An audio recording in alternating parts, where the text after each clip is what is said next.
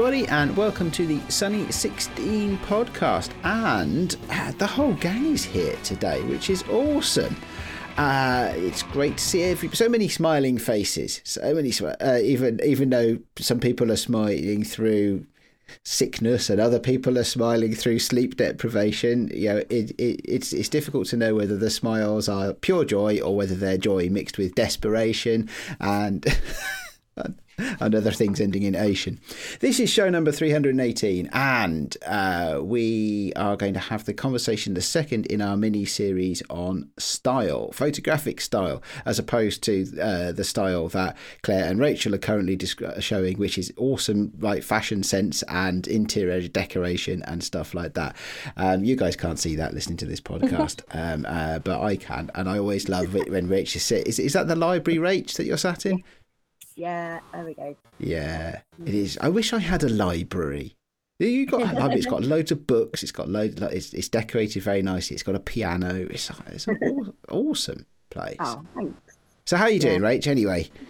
Um, well, unfortunately, I'm not brilliantly well. Um, so there's a surprise for everybody, long-term listeners or new listeners. I'm sure will will realise um, that uh, you know having having a child in nursery is just an ongoing um, germ monster, basically. Um, so she brings everything home, then we bo- we both get it, and it just means everybody's ill at various points.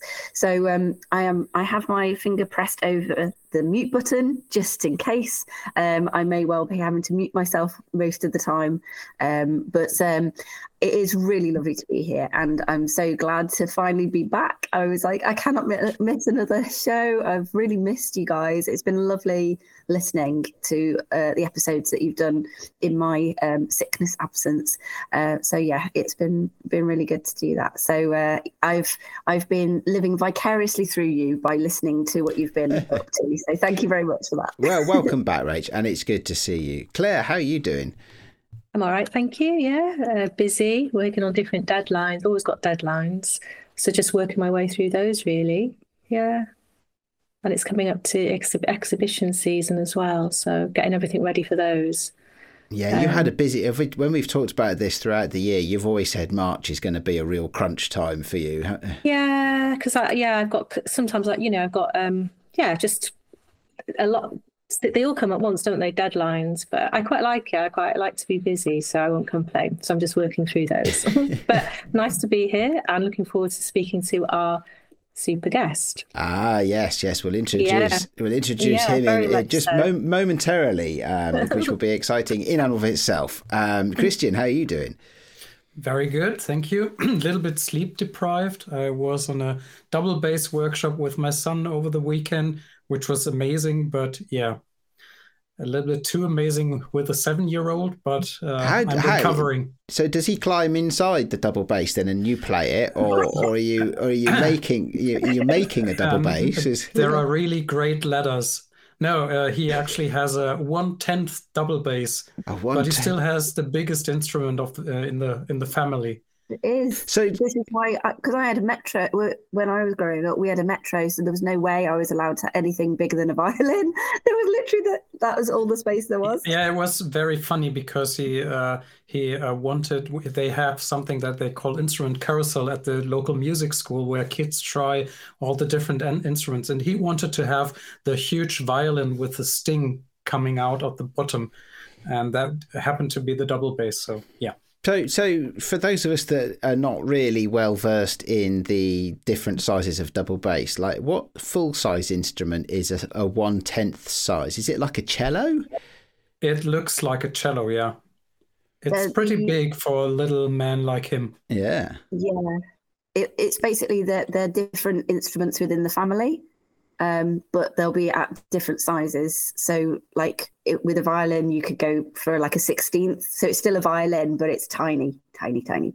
Yeah. Uh, and then you you progress up to uh, full size, basically, of whatever of those instruments is. So violin or viola or cello or double bass.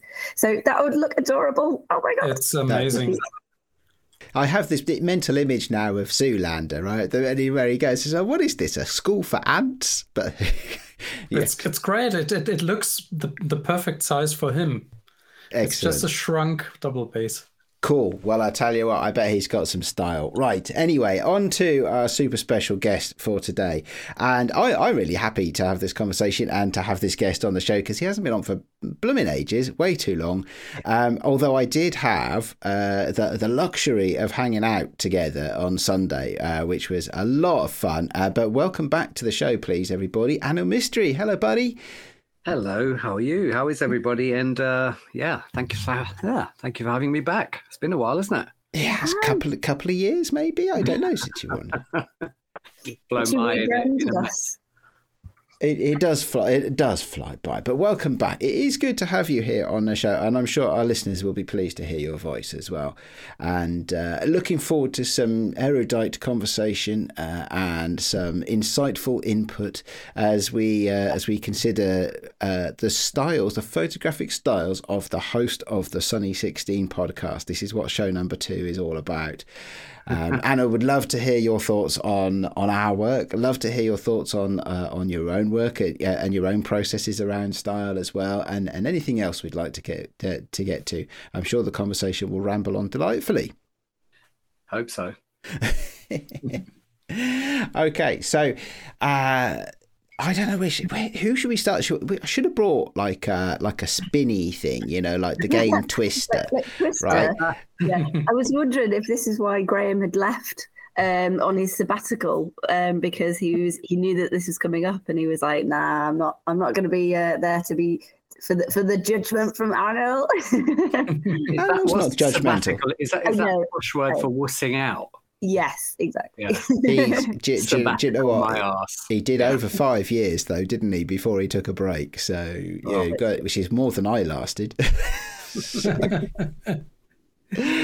so yeah, okay. So Graham's not here, so we can't make him go first. Uh, is this the point where like I have to ask for volunteers? Sure, let's go for it. Um, yeah, oh, um, Rachel, excellent, well done also because I don't know how long I'm going to be able to last today, so it's probably worth if I, uh, yeah, if I go first. okay, well, no, that that's awesome. So what we've been doing, listeners, is we've all been looking at each other's photographic work, and uh, spoiler alert, I actually created a website for my photography for the first time ever, purely for this show. Right, possibly not purely for this show, but largely inspired by this show and the need to actually have something to talk about. Oh, Rach is showing it on her phone at the moment. Oh, is it working, Rach? Will no, it work? It's not working for you. That's oh. it. That's what I got. Oh dear. I'm sorry. That's oh, just well. my phone, I think. It looked amazing. Like I saw the front page and it looked so good.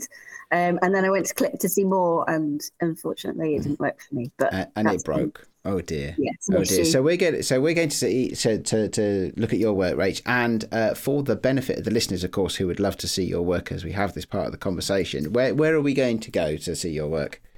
Best place is um, my website, which is littlevintagephotography.co.uk. Awesome. Okay. All right. So, uh, do we need like a little bit of interlude music? Um, Anil, can you give us some interlude music, please, like humming along or something? Uh, no. No. Okay.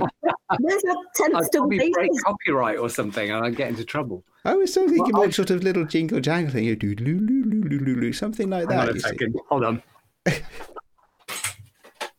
uh, I don't know if this thing will work. I don't know if the batteries are in it. But I have a little. Amazing, oh, good stuff. Uh, let's see if this thing works. It's probably not going to work. I'm going to let you roll down. Okay. I can tell by the weight of it. Actually, there's, there's no, no, batteries in it. Ah, well, Sorry, never mind. So, so, I, so for the listeners' benefit, I have a Casio VL tone, which is a very, very cool 80s. Uh, is that is that an original one back yeah. from the 80s? Wow. Yeah, this was used on the famous uh, number one track "Da Da Da" by Trio. That was an oh, amazing yeah. song in the 80s. That yeah, was what 80. 85, 86? Yeah, but like no, that, no later, I think. That that that song so is totally in my mind linked to a particular summer holiday that I had um, in the south of France, and they played it in this in, in the town square. There was some sort of festival on, and they played it seemingly for hours. In my in my memory, it was played for hours. It probably wasn't played for hours, but it was just like, yeah, it is. I think it's even worse if you understand German because the the the lyrics are simple, let's say. Simple. I think that was point, Yes. Da da da isn't better- simple enough. Yeah. uh, no, the, the rest bit I think is um, not much more ex- eclectic. Everybody's going to be googling what are the lyrics of it now. I have no idea. Yeah, no, I can't remember any of that. Okay, anyway, so hopefully that little bit of, uh, you know, little bit of sleight of hand, little bit of uh, uh, misdirection has allowed everybody who's listening to the show to get a look at littlevintagephotography.co.uk, where I'm currently looking at some wonderful, uplifting, sunlit photos the you know of weddings and education and learning and stuff like that so so rach tell, tell us a little bit tell, tell us what, what's what's your feeling about your own style what you know how do you feel where do you feel you are on your journey of style and and you know and things things of that nature Do you know? I think it was um, it was fascinating listening to yourselves, you know, the other week, um, and your conversation about style. And um, I came out of that basically going, "Huh, do I have a style? I don't know if I do." And and I felt like actually because it's been it's been so long since I've kind of actually gone out and created something, uh, you know, as a personal project or something. Um, I guess I was equating it with you can only have style in a personal project and then i realized that that is completely rubbish obviously and that i do have my own particular style but it's within the work that i produce for clients. I guess the challenge is always that when you've got a client that you're creating work for as you were talking to nick of course you know like there's other influences there's other agendas everything else is coming in to that. You have to be able to produce something that works for them as well as you and it's um, it's that balancing act really. So i guess i suppose my style is trying to stay true to um, it being analog i suppose like the idea of the imperfections and the movement and that they don't always have to be you know pixel sharp that kind of idea. Um the sort of like handmade nature of it i suppose. And actually i did do a um, uh, a kind of like a masterclass with um, um, Sandra Coan, who we had on as a guest many years ago. I don't know if you remember her. She's fabulous um, uh, photographer and education um, educator um, from Seattle, um, and I think. When we had her on the show previously, she was talking about lighting specifically because that's what she's, you know, specialist in. Um, but I, um, during lockdown, I did a kind of like series of masterclasses with her. Um, and she was basically mentoring you know myself and a group of other uh, photographers. And she did ask us to you know really think about our style and how that works. Um, and kind of the idea behind pulling together a, a quite um, a quite small portfolio on my website kind of came from her and conversations with with her about that. Um, that it was like if you've got rather than there being so much stuff you know that i'm always quite like i tend to be like okay this and then this and then this and then this. Um it, it was actually really nice and refreshing to kind of bring it all together down to a smaller amount of images to just be like trying to keep it something cohesive as a style within the portfolio. So i suppose that's the last time i really looked at it consciously. Um but yeah, in terms of um, my website as well, I kind of use some words to try and ca- encapsulate that, I guess. So, um, for example, on my wedding side of things, I've got soulful, real, intimate, magical, and vintage. The idea being that that would kind of um, give you some ideas before you've looked at the images, really, about what my aim is. Whether I've met that aim is maybe for other people to decide. Um, but that was that was my intention, I suppose. Do you shoot digital as well as film? Or I do. film? Yes. Yeah. Um, yeah. I do shoot hybrid, um, and uh, I I tried as much as possible to kind of like make a. I think I ended up with like a, a 60-40 film digital in the portfolio images. Yeah, it's it's it's um really nice to sort of. It's the hardest thing in the world, isn't it? Because I think I'm, you know, when when you're doing something which is a commercial thing, so you're relying upon it for money, you know, Yeah. on a regular basis, you is that challenge of what do I put in because you don't want to. You there's the urge to not leave anything out because you might miss on a miss out on a client, you know, by not having that a particular thing in. But it also gets to a stage, and I'm having the same problem. You just end up with too much, and then it becomes a mess. Yeah. In, in the way that it, it, there's no clarity, and I suppose, you know, you and also when you're being commercial, your style is on one level, it's whatever the client wants, right? Because they're paying they're paying for it. Mm-hmm. But at the same time, I think your style starts to emerge through what you're choosing to show on your site. Yeah, that's the know. thing, isn't it? You, you kind of, if if you want more of these kind of clients, show more of that. if you want more of these kind of clients, show more of this. And and I guess that it's taken me a long time to get to this sort of like simple idea of actually you don't have to show absolutely everything you do. You're just about making those decisions to try and Yeah. go. And and I realised, um, you know, whilst sort of doing this as part of the process, that like actually what I love and what I sort of really specialise in is black and white. Um, so that was where I ended up making my focus um, as opposed to the color. Obviously, I shoot in color. In terms of digital stuff, um, that's mostly what I do. You know, I'd shoot my digital work as color, obviously, um, and film black and white. So I guess as part of that, you sort of start to create a certain aesthetic, I guess. Yeah, and and I think what's because you're working in that world of weddings where Mm. you know people want to be dressed up, they're in their best, and there's this sense of timeless romance, isn't there, about a wedding? Black and white suits it so well. I mean, there are some pictures on here that are I, absolutely stunning, and I think it is. It it it makes me think of you know, my wife and I always gone up. You know, we're not fans of big weddings. Uh, People throw so much money at weddings nowadays. Where if you if you looked at in the '60s, you'd have people like you know Peter Sellers just getting married to some global superstar quickly in a, in a local pub and then just running off around the corner with their friends to have a little booze up and that was it and there was Yeah. something incredibly romantic about that Yeah. and it was the moment that would, would be captured in black and white Yeah. and it's it's almost as if that that's what the thing that really matters you know Yeah. and i think some of some of the shots you've got on this site where they're incredibly simple especially whether it's a reflection through a vintage mirror of someone just sorting their face out on an old mirror and there's a nice bit of old pattern wallpaper there Mm. it could be from any era and it sort of captures that thing that's so much more than the sum of its parts you know which Oh. really brings that romance out Thank Um, you. That's yeah. really that's really lovely to hear. I'm I'm so glad that that's what you're getting from from looking at my work, Anil. And um, funnily, I, I know which image obviously you're, you're talking about. And funnily enough, um, that particular couple sent me um, sent me some of their like ideas behind. They they very much had a really small wedding. It was 15 people basically Mhm. um, and it was really intimate. It was at the local town hall. I mean, we have the most amazing, huge St George's Hall, which is our like registry office, basically.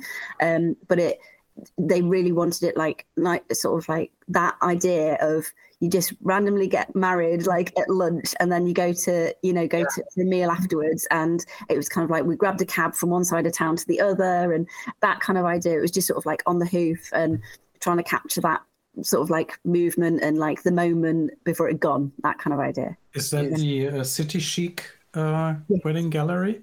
Yeah uh yes i think so yeah so um stefan oliver yes that's Stefan right Oliver, yeah. Yeah. It's an amazing Um, gallery and it's so so genuine. What I like about your wedding photography that is that it's not it's romantic but not kitschy.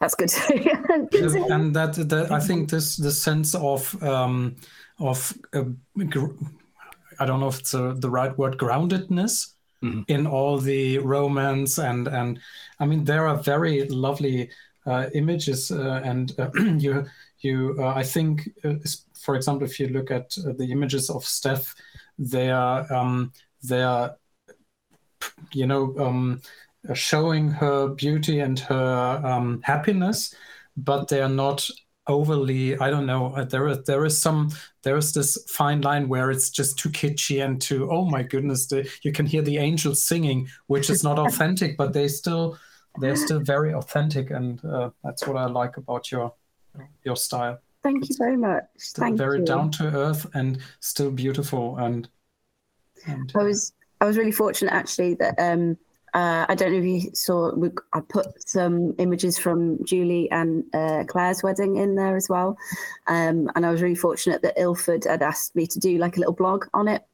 So that was uh, sort of more recent and actually they put that out on valentine's day which was quite lovely. It was about love on film and um, and their and their wedding where they had five people. So i guess in a way it's starting to become quite clear that my style seems to be attracting people who just want the small intimate wedding you know and it's more about that substance rather than you know uh, we say substance rather than style but um you know, which is quite ironic considering talking about style. But I think that's maybe the point is that it's about um, it's about the um, hopefully authenticness of of the moment, really. Yeah, and I also think, especially with weddings, I think it works two ways. You know, one level, someone's having a wedding and they're asking you to photograph it. Mm. Equally, by asking you to photograph it, it makes them think about their wedding and what kind of wedding they actually want to have. And that's a really interesting thing because especially when you're working in a space as you are, where it's about weddings, where you know every Tom, Dick, and Harry says they can photograph a wedding. I wouldn't dare. I, they terrify me. The pressure is so big, and I've said to people who've asked me, I've said, if if you ask me to do a wedding, I want to be camera B. I'm going to be the guy who who captures the fight. I want to cap. Mm-hmm. I want to be a street photographer at the wedding. I don't want to yeah. do the main shots, yeah. all the all the money shots because I, I don't want that pressure. And yeah. you, as you know, and you know, I don't tell people can be thankless sods at weddings as well. It can get very. It's a very stressful time with mm-hmm. a lot of mm. pressure. So I think that the fact that you, you can through showing the types of shots that you want to shoot you actually become a consultant and you actually start to show people it, it works two ways i think it, it, starts to show them the kind of wedding they can have mm. and because you're photographing it and if they let you do things the way you do things well they'll have the, the memories that they'll remember forever you know mm. i think that's where where that that that piece of making sure that you're really showing your work in your portfolio not just everything becomes really important because that becomes your voice and that's your USP. And it also becomes a point you can stick behind. So if someone says, "We're doing this, can we do X, Y, and Z?" and then you get into that position of power where you can actually say, well, "No, I won't mm. do that. I will do this though, and I'll or I'll do this part of this, and I'll deliver." Yeah. It's a, it's a really interesting point. Yeah, exactly, and I think mm. that's it's a really interesting point that you bring up, Anil, because um, actually it, I've I put it in my contract um, as well with my weddings um, that um, I will be shooting. I, I don't Photoshop stuff. You know, it's not my forte. I don't know how to use Photoshop. It's just um, it's just not something I I've ever been, you know, wanting to learn, to be honest. And it's not that I purposefully am like, no, I definitely won't learn it. It's just I'd rather be shooting or processing by hand or in the darkroom printing than dealing with that. Um, and there's so many millions of other photographers who do do that really well. So that's for them, you know. Yeah. Um, so I think so as part of my contract, I actually put in actually that it's about the images that you'll get will be in the little vintage photography style scene. Yeah. yeah. which is lovely because it's it's not you know some people want a wedding for mm. Instagram. They want an yeah. Instagram wedding. Those horribly cheesy, I mean, really over overproduced, over the top. I think you're touching upon it, Christian. It, it just becomes there's so much saccharine coming out of every shot. You just want to puke. Whereas the, when you get it right, these are shots that you want to put on Instagram, but they weren't designed for Instagram. They were designed for two people to treasure yeah. forever you know and i think that that's a difference and that that's something mm. that has real weight to it thank you so much So it's been really lovely um lovely to hear it's always I, it is, I, I, agree with all of it actually uh, uh, so so yeah um i think it's some fantastic work there, Rach. Um, I'm I'm curious as to to your comment at the start about you know, mm. feeling that you, you, didn't really have a style because I think mm. there's there's a there's a wonderful style that shines through in, mm. in your portfolio, and it's uh, it, it, it is it is how I uh, I mean I've known you for a, a, few years now so I know what I, I, know a little bit about what some of your work looks like.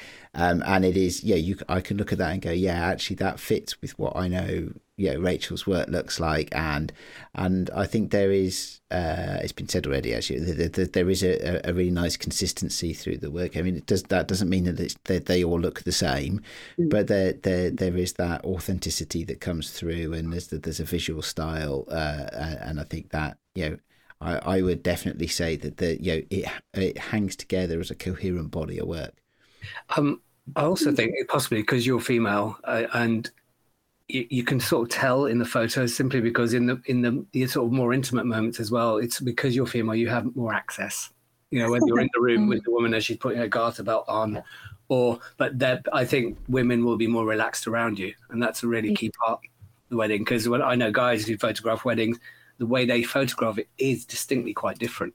It's really quite, you know, so it's interesting hmm seeing that. I could probably look at these and think oh, a woman shot these. Uh, it, They just have that feeling in a really Mm. good way. There's a sort of the intimacy you're capturing in the photos is is really lovely.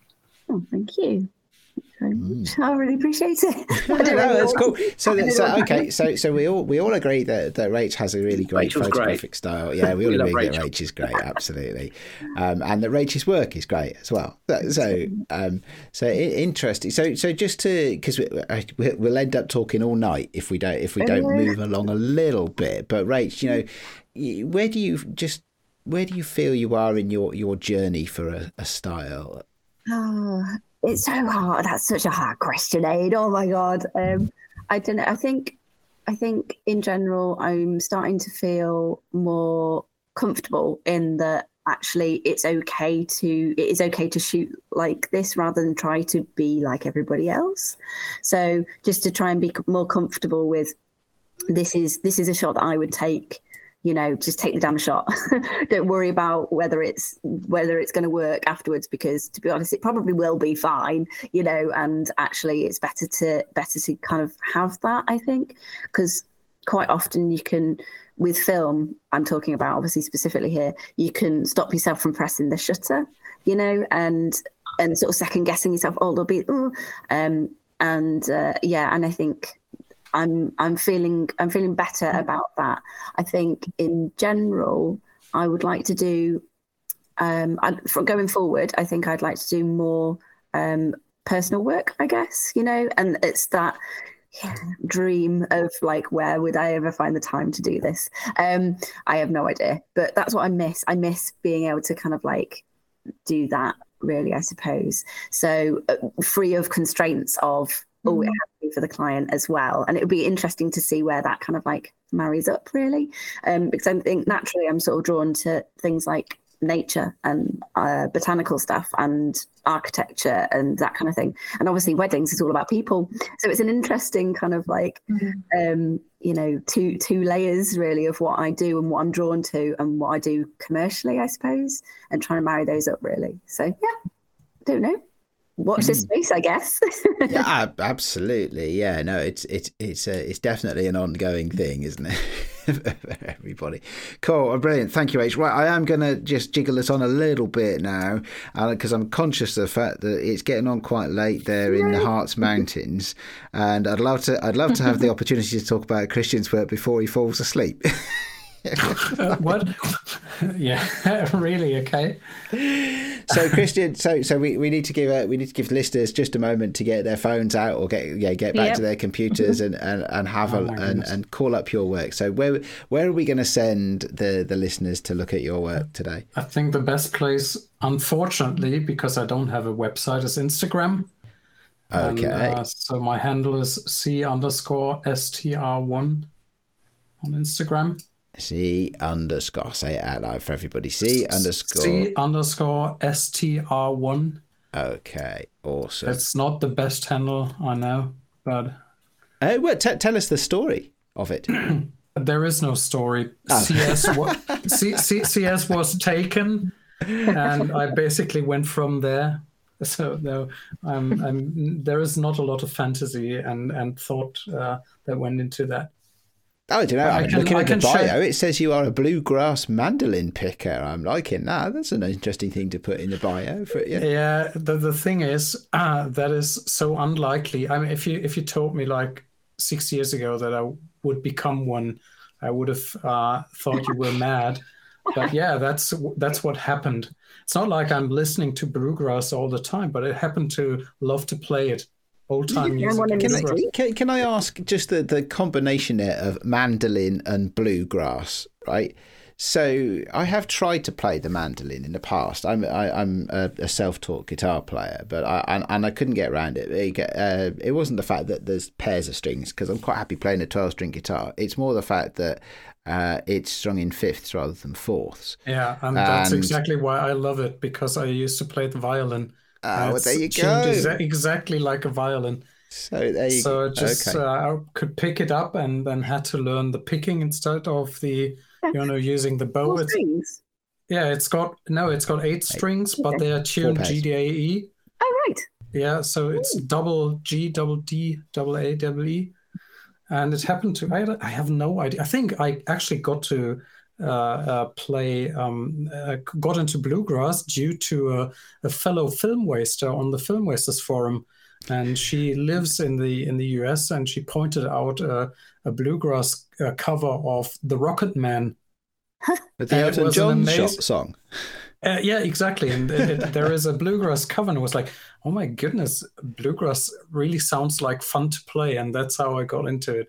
So like I'm typical redneck, but yeah, that's it's just it happens to be amazing music, and we play. Oh no, we play like Irish and and uh, Celtic uh, stuff as well, and uh, Awesome stuff we stuff. write ourselves. Yeah. Awesome stuff. Hey, Well, Gacy, we're learning stuff about you already, but we probably should dive into the photography. so, so why don't you why don't you give us a little intro, Christian, to Uh, yeah, you know, sh- your your photography and, and what it is that excites you and interests you, where you think you are with it all, and and and yeah, what you would like us to pay attention to.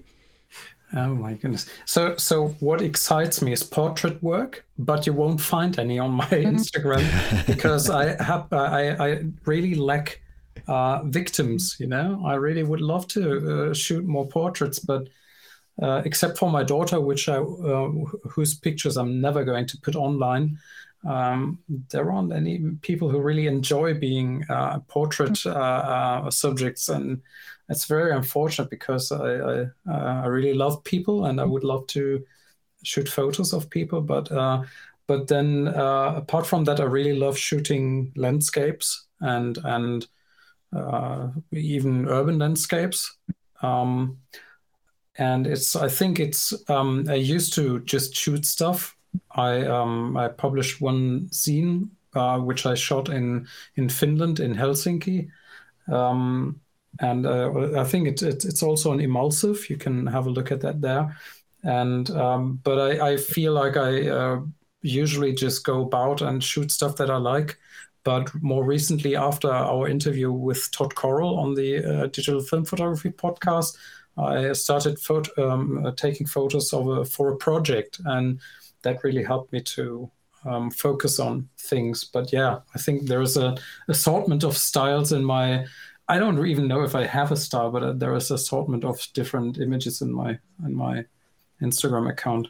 If you want to, I can. Uh, uh, hey, do you want me to share the screen so that? Well, no, no, it's all right. So we can all look at Sorry, them in the you back. I'm. I'm Oh, looking yeah, at it in yeah, the I- I background anyway, so, so don't worry too much about that. Right. But um, it's okay. So, well, Anil, I think you've got something to say, have you? Yeah, I've, I've, I've just looking through your feed. I always find this interesting. Um, just looking at someone's Instagram feed and sort of forming a view. on I mean, the words I've picked out are first, are in no particular order, personal. It feels like a very personal account of things. So it's this work mm. you're doing it for yourself, not for anybody else.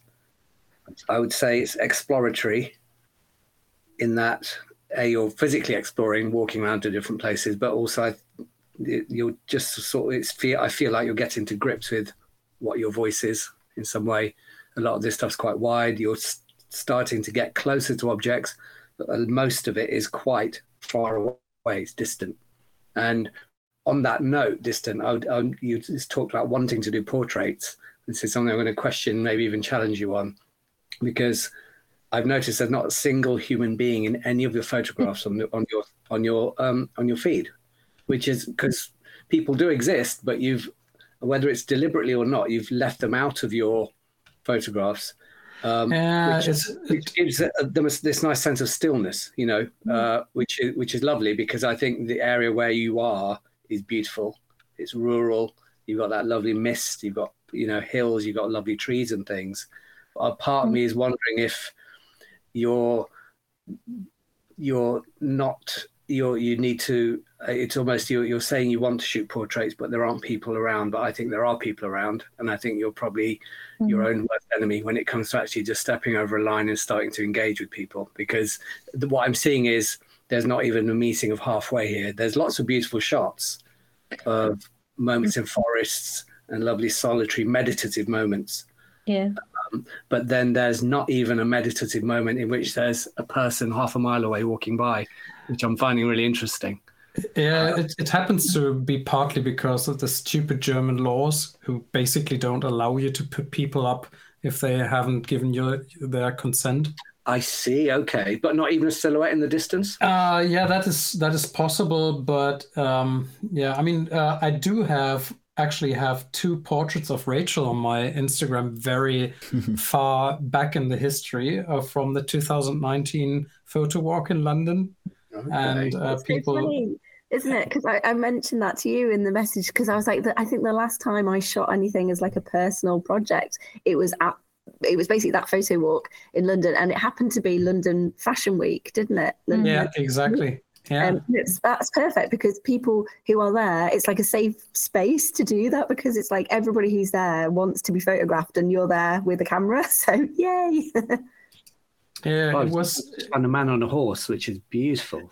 Oh, yeah. Um, that was an amazing, uh, an amazing wow. encounter because he was actually traveling like through Germany on a cold blood horse. I don't know if that's the a working horse. Do you know these yeah, it looks like a really child. huge? Yeah. Yeah and uh, I asked him if I could take a photo of him. I, I, don't have trouble approaching people and just asking them if I can take their photo. And he even agreed uh, that I can put it on Instagram.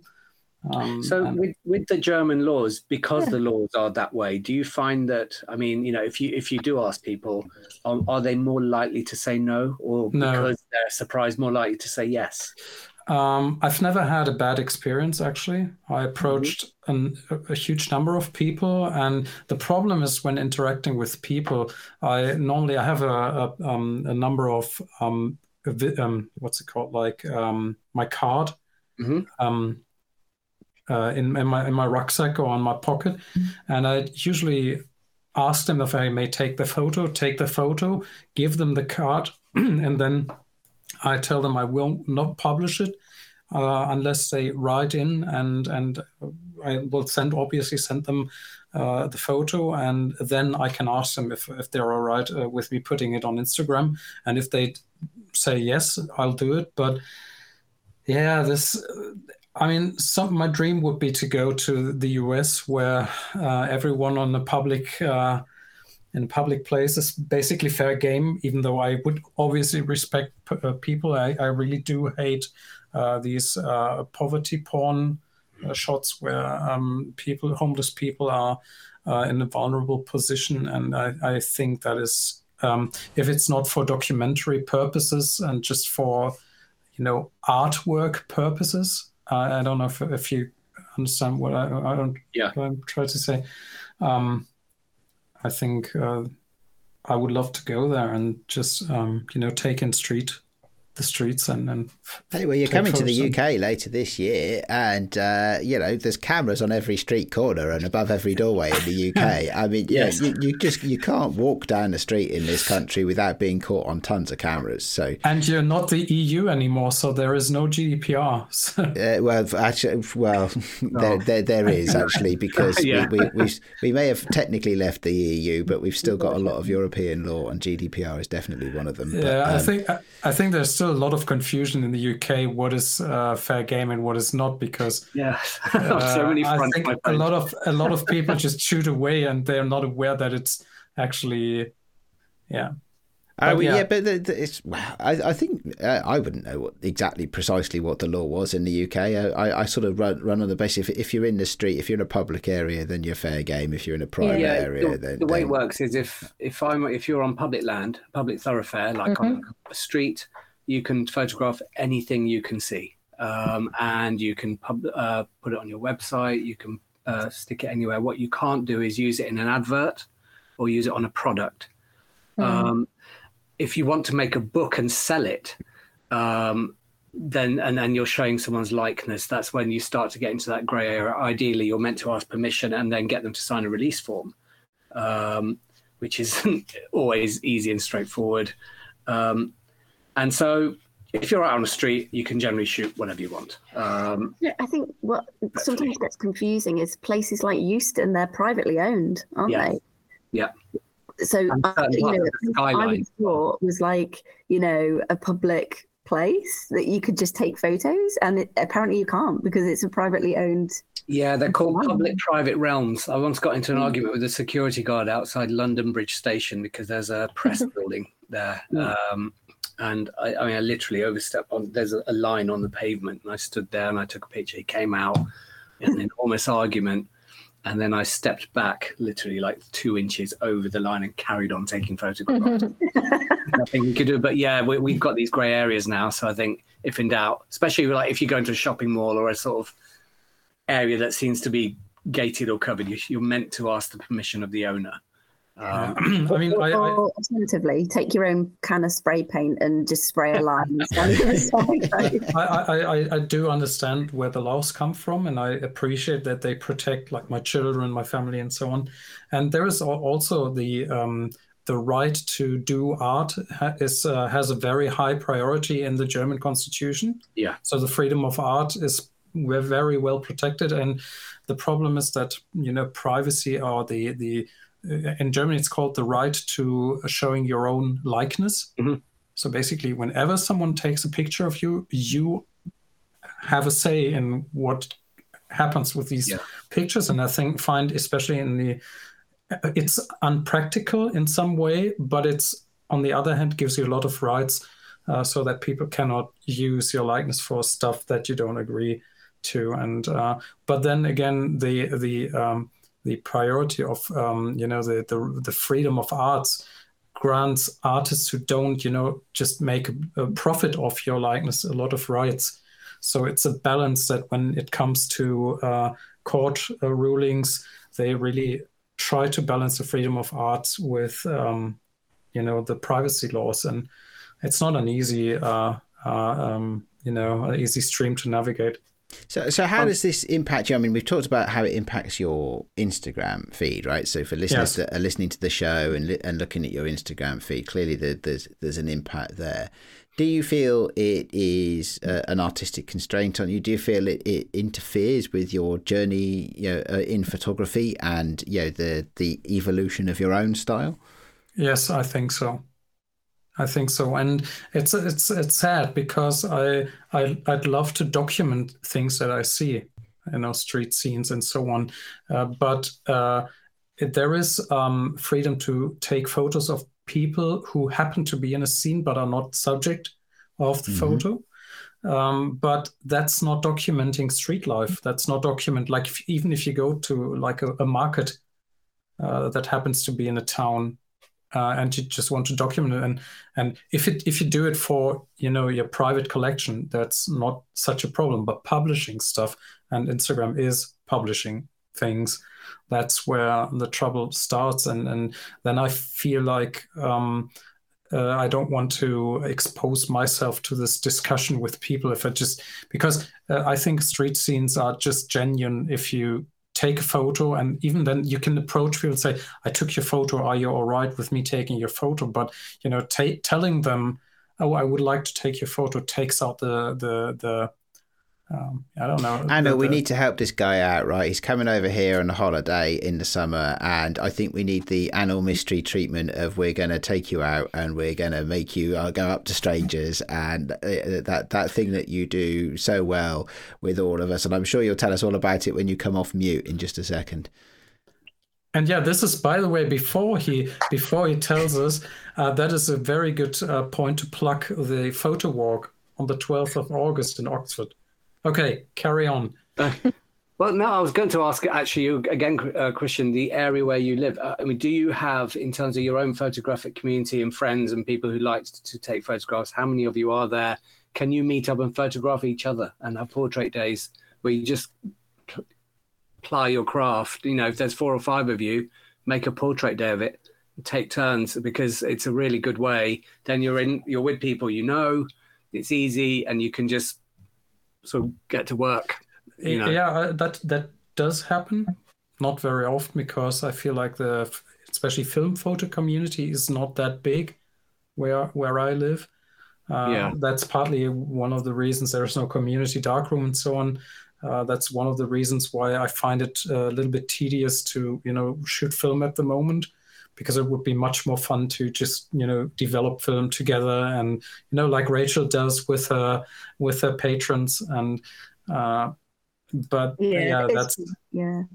It, it is such a part of it though isn't it? That community of of like inspiration as well like those conversations that help you form your style or help you tweak your style maybe. You, you go in with one sort of like feeling about your work. And then of course we're all influenced by each other anyway but it can it can be a positive thing rather than always being seen as a negative thing you know? That yeah. can be a really positive kind of like thing. I like i like what Anil was saying you know that um those opportunities to to be just sort of like in a space with other people especially when you've got quite restrictive laws where you are you know when when you have those opportunities we won't be able to stop christian taking photos of all of us. He's just going to be like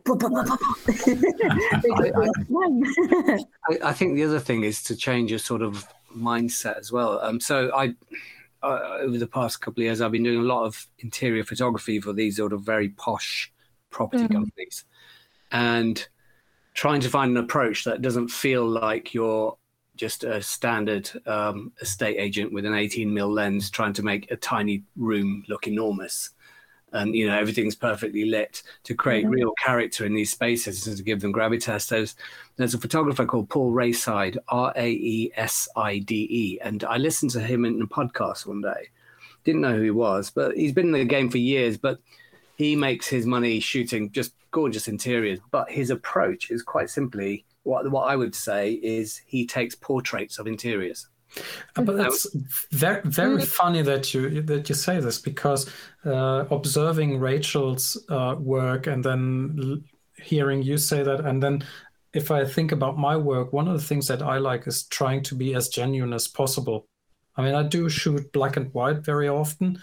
I sometimes shoot very wide, uh, but most of the time I try to just use the light that's there and, and maybe use the odd uh, ND filter or graduated ND filter.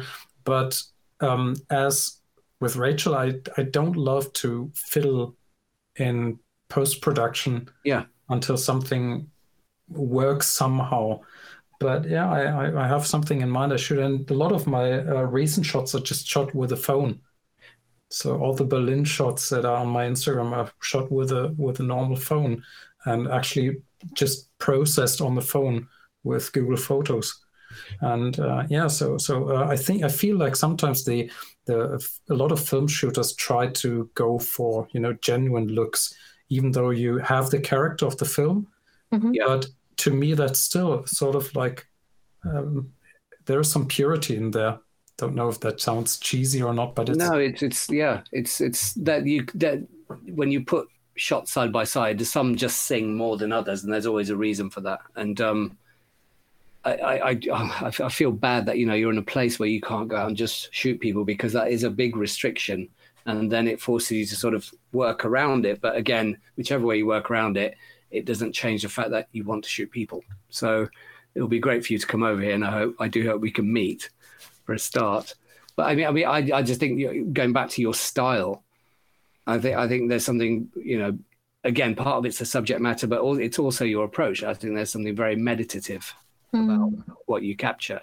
Mm. And it's lovely when I look at these forest scenes and they're, like those. They're receding off into the distance in black and white. I think they're beautiful. And then you've got some shots in color, just of a, and again, it goes back to that portrait thing just moments of whether it's a tree or something and it's just all about the light and you know the way the light is capturing that tree and that tree suddenly has a personality that tree trunk or those singular moments are suddenly brought to life with depth um, and that's I, have been trying to do that myself because sometimes I have days when I'm just not feeling the street portraits. I don't, don't want to speak to a single person.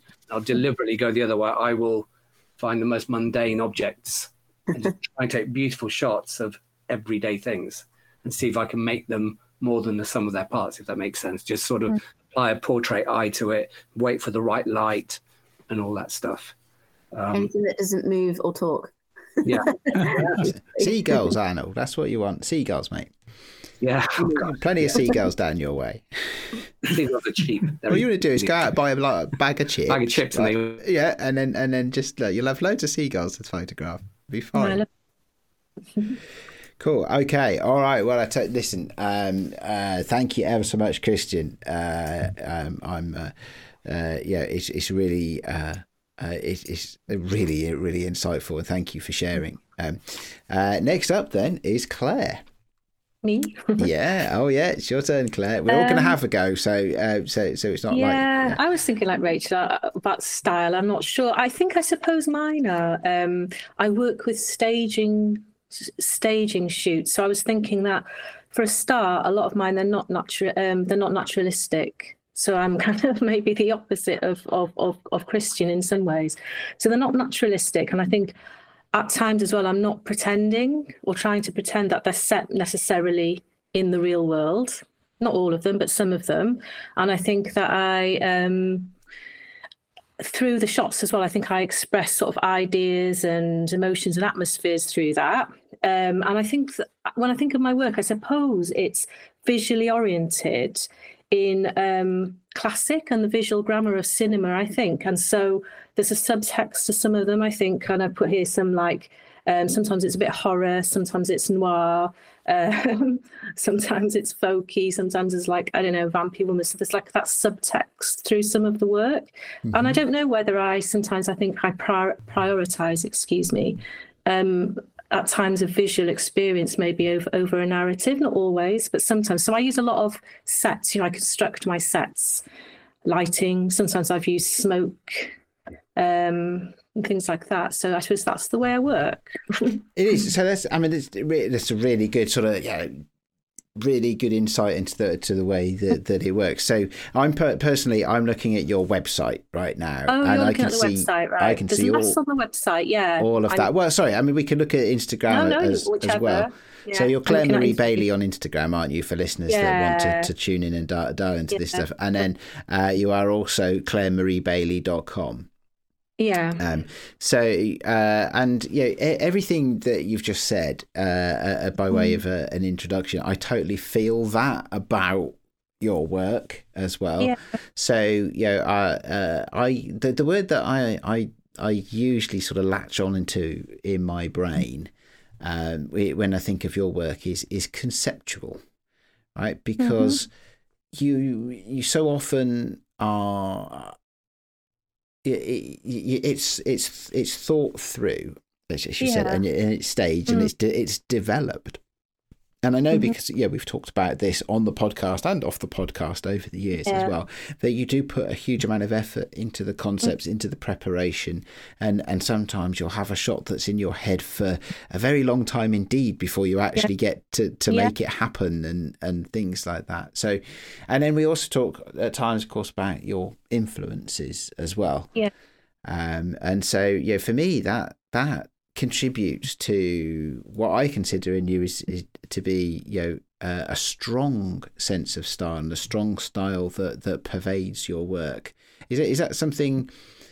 Are you comfortable with that, or are you? Because I know you're you're you're a great explorer as well in the images that you make. You know, you you you, you really do. You know, you like to explore new things and you, you like to challenge yourself and, and, and I think sometimes the Yeah. viewers of your photos as well. Yeah, I think that I do spend a lot of time in my head.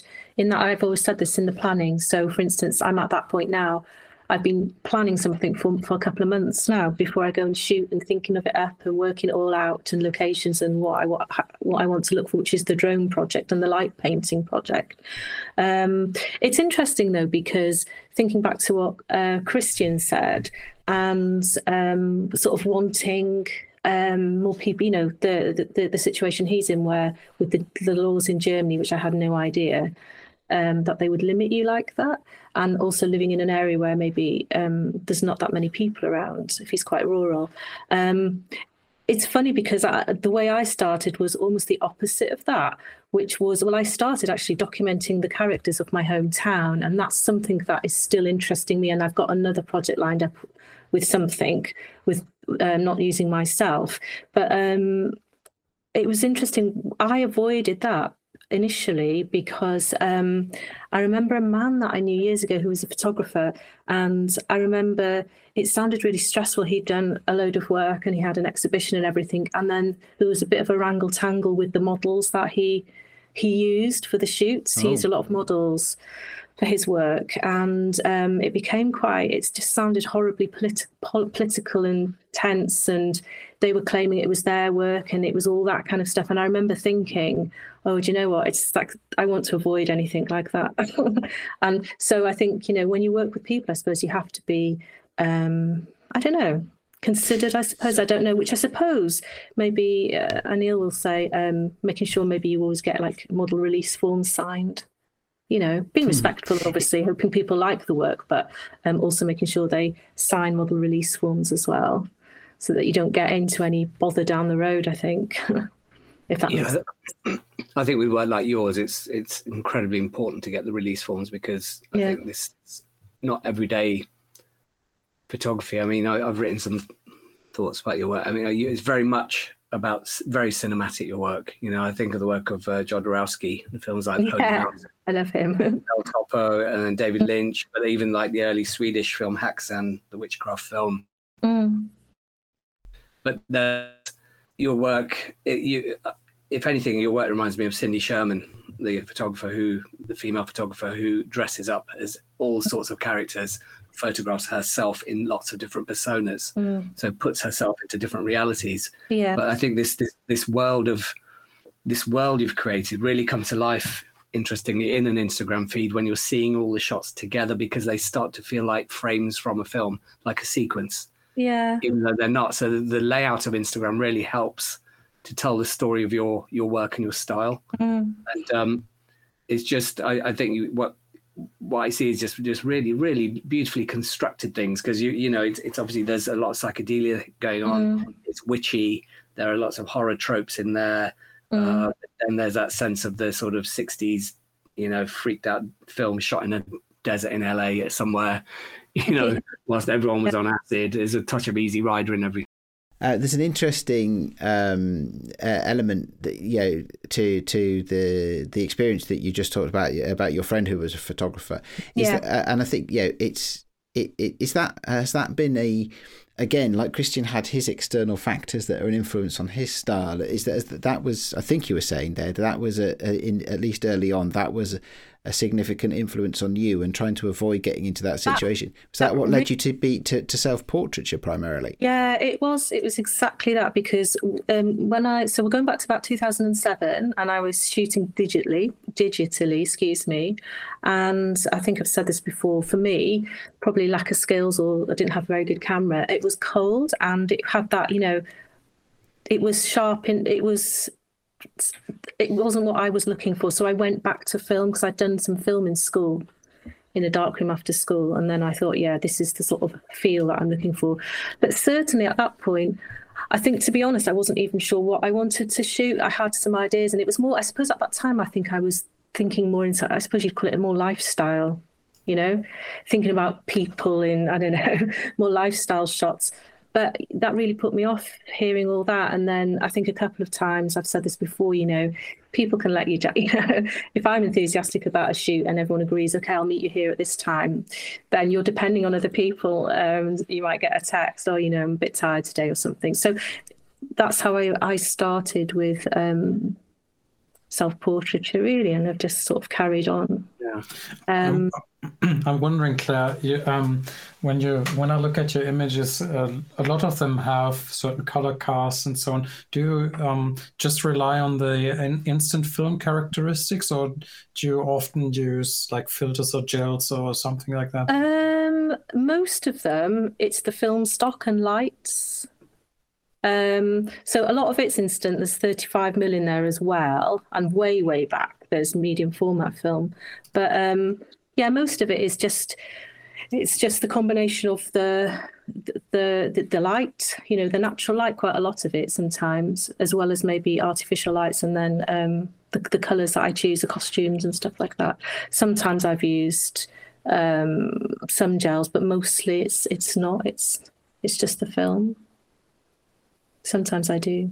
I guess I guess the um the, the the concept is what drives it. I I, I suppose. Well, I- you you tell me, but I, I feel that you know when you are using lighting and we you know I can see you know shots of yours, and sometimes you sometimes you you clearly are using artificial light. Sometimes you're using things like Yeah. window light that you've put a coloured drape Yeah. over or something Oh, like that to set set a tone and a you know for a scene. Mm-hmm.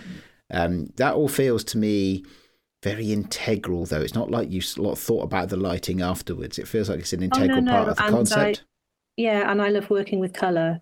So I love color, and so I love thinking up the colors. So maybe Mike, what I'm going to wear and the color and where it's going to be set, and if there's going to be any props and what color they're going to be.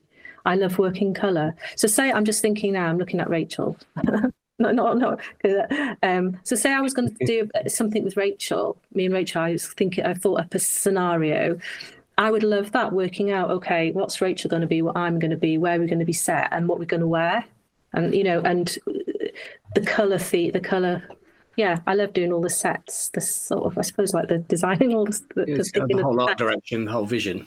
Yeah, I mean, I, I what I really like about your work, I think, is ultimately it's almost as if you've decided reality is sucks.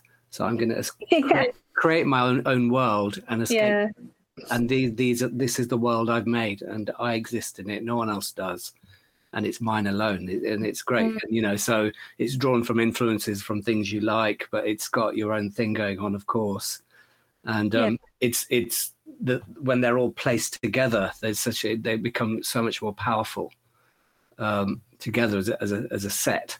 Yeah, it's a strange connection but they're just sort of um it's almost like this little girl who's grown up and as uh, from playing with dolls the, the equipment has become a camera and Mhm. suddenly you've got all these grown-up toys but you're carrying on with that that innocent imagination but it's it's grown if that makes sense. And you've absorbed other things around you that you like and that entered into your sort of fantasy world and you're carrying on with it so it's it's it's it's, it's pulled off so well Mm. um, it's lovely. Thank you, Anil. You know, it, it really is. You know, in terms of style, it really has a style. You know, it's got a very distinct, a very bold style. And a lot of the time, you know, I could look at this. If I had my cynic's hat on, I could go, okay, I'll look at this and go, oh god, it's easy to do a shot like that. You just find some, you know, Lomo film and, you know, uh, chuck it in a sink for a minute, take it out, let it dry, chuck it in your camera, then you know, get a few light leaks in and blah blah blah. And but it actually doesn't work that way, as you well know, because you've just said that you you need to construct these shots. It's about the color, it's about the location, it's about the lighting. So there's you can when you actually sit and look at an individual shot, a hell of a lot of work goes into this stuff. You know, Yeah. so you have approached it like an art director, Yeah. like a cinematographer, like Yeah. a director. hmm And I It's get you. with sorry. No, it's it, and I get used to as you as you do, don't you? So I get used to knowing what film stock, how it's going to be in Yeah. the different light situations, and how the color, if I'm depending on what colors I'm working with, how it's going to translate onto that onto that film stock. So I have an idea sometimes on some sets, you know, what I'm going to get before I begin, if that makes sense. Yeah, Yeah. yeah. Rachel. And oh, sorry. I, I can see why there's interest from the the music world for your your work. Because it very much suits you know I, I think this is the wor- a world a lot of people born you know in the last 20 or 30 years would love to be a part of. It's an analog world that they were never a part of. You know we were uh, all of Yeah. us here or have been a part of this reality. We remember it from our childhood from our childhood photos the films we saw blah blah blah. But there's a whole generation including my kids. This is so just untouchable for them. So this is pure escapism for them you know? Yeah. and and nostalgia for us as well i think Yeah. which is re- really lovely. You kind of get both aspects don't you? I was Yeah. um i was just going to ask uh, clare obviously you've over the you know past years you've developed this very very distinct beautiful style and i was just wondering about um where you see that going are you happy to keep the style as it is do you do you ever think, oh, what's next? You know, with with my style and how it's going to grow. I think I don't know. I, I, suppose you always have your own. All of us, won't we? Whatever we do, we'll have our own kind of signature on it. Mm-hmm. I think sometimes you can't keep doing the same thing all the time.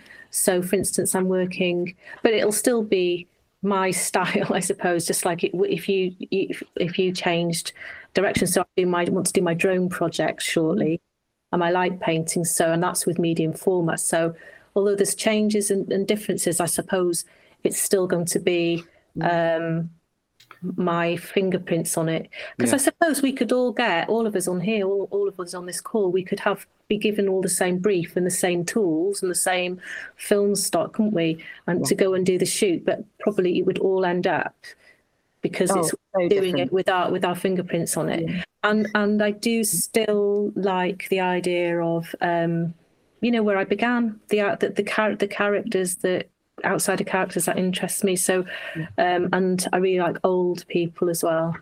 It's not and I, by, by what I mean is oh don't let's be careful not what I mean is like say um, people it, maybe in the 80s plus as well I like those. So I'm thinking of some projects at that. Well, I have got one in mind. so, yeah.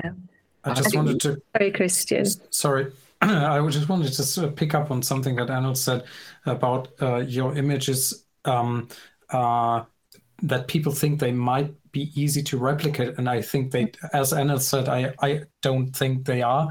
And uh, it's with, uh, like with all skills, if uh, someone masters a skill, uh, what they do looks easy to the outsiders, even though it's really, really hard. And yeah. people who don't master the skill make easy things look very difficult. And yeah. and um, that's what I see when I look at your images. You really mastered this sort of photography, mm. and uh, the, the the the attention to detail is something that I find very attractive. Mm. I, I think what would really, and you, you've you've you've said it yourself already, um, is Clare is that I've just pulled together a really airtight. Um, uh, I was going to say call sheet, um, um, disclaimer sheet. Oh, what do you call them? I, I can never. I've been in this industry for bloody decades.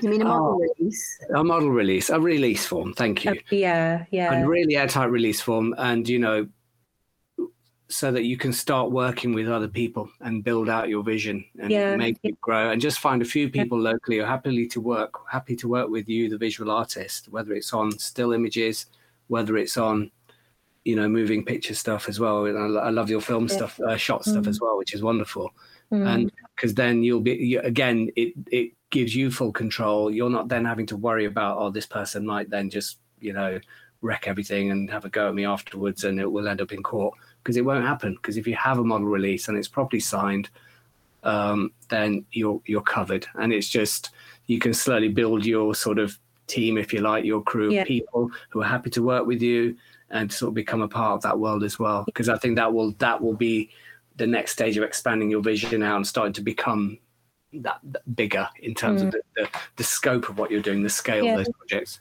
No, I agree. And I mean, the way I work, anyways, if I shoot photos of other people, I tend to, you know, it's like yourself, isn't it? You put yourself in that situation. I'd always say, you know, you happy with this picture? I really like these are the pictures. I really like this one or these. Would you be happy if I posted mm-hmm. them Instagram and all that? And so usually people will say, oh, yes, or whatever. But I like to ask. But but then there's a fine line, isn't there? If you've invested quite a bit of your time and money and all the rest yeah. of it on a photo shoot, and you think, oh, the work is is is you're happy with the work, but then you've got a person or a model turning around saying, "Well, I don't want any of," because it's happened to someone I know. This is yeah. where you have to get, I think, model release forms because it doesn't mean that you're. It's not like you're exploiting them. You, are being very respectful, but ultimately, you can't invest time and money and have people at the end say, "Well, actually, I don't want them. My, those pictures going on." It's a fine line, isn't it, Anil? I yeah, I mean, like, when we met and I discussed, we we had the discussions a while, didn't we, um, on the phone about all this stuff. But when I did my pub portrait project, I photographed 47 people over the space of a day in a pub, and they were total strangers. But I mm. put a proper release form that they yeah. had to sign before yeah. they got in front of the camera, which yeah. made sure that they, it was clear that the, all the images were my copyright. Um, I would give them in return a free copy of the image uh, with which Yeah. they could uh, do what they wanted. They could credit me if they wanted to. Uh, but at the end of the day, they, those pictures were mine to exploit. I wasn't going to, you know, so because the point was, I've I've shot so many street portraits over the years, and I can't really do much with them. They can sit on my Insta feed. I Yeah. don't I could legally publish them in, in a book uh, because I haven't had a model release, and you end up in this grey area, which becomes really annoying. I've spoken to some really high-end professional photographers, and they've said, you know what, just do it. If people if you if your heart's in the right place, you're not exploiting anyone. Then if it's done in the right spirit, if someone kicks off, Yeah. it, it can be a problem. It can be one person that can wreck a project. And I totally know where you're coming from, Clare. And I suppose also if you make things like competitions and that kind of thing, and it pr- can prevent people from putting their work Yeah. out there or submitting stuff because because there's so much vagueness around around what can or cannot be you know sort of used or Mm. or you know in terms of the actual making or taking of that image then you know a year nine months later or what have you when it's like oh this is a perfect image for submitting to that and i shot it on the street and but there's no way you'll ever be able to find that Exactly. person. Yeah, I've been there. I've been there so many times. and and yeah and so there's so much that would be amazing or that you know th- that you can't then use for whatever way and of course it, it i don't know it's just it can be quite a difficult difficult thing to to deal with can't it as, as photographers things we need to be aware of um I, I just wanted to uh, quickly mention, you know, when you mentioned Clare about us all being given the same uh, Brief. same brief, yeah, the same brief, the same film stock, the same camera, Mm. and I think this came up in the conversation that I was listening to that you had with Nick um, last time.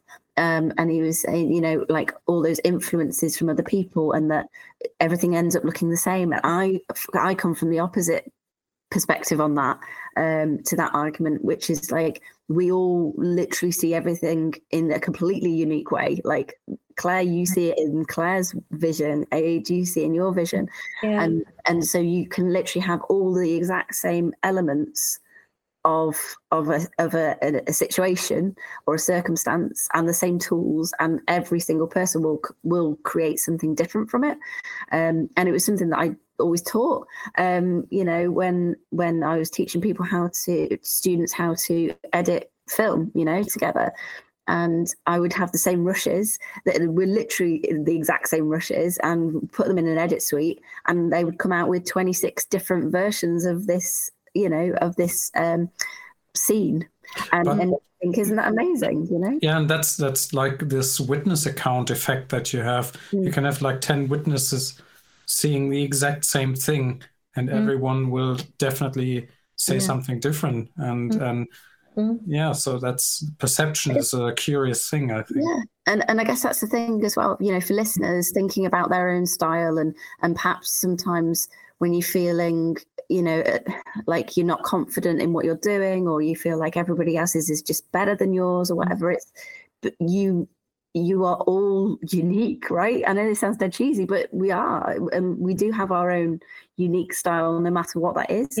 If it and i guess it's just trying to become more comfortable. This is what i'm trying to do become more comfortable with going oh this is actually what i naturally am drawn to or naturally how i shoot and i should lean into that really i guess Yeah. you know And I think everybody has self doubt. I think yeah everybody um, goes through it. Yeah. Different different peaks and troughs isn't it Yeah. i guess yeah yeah Brilliant.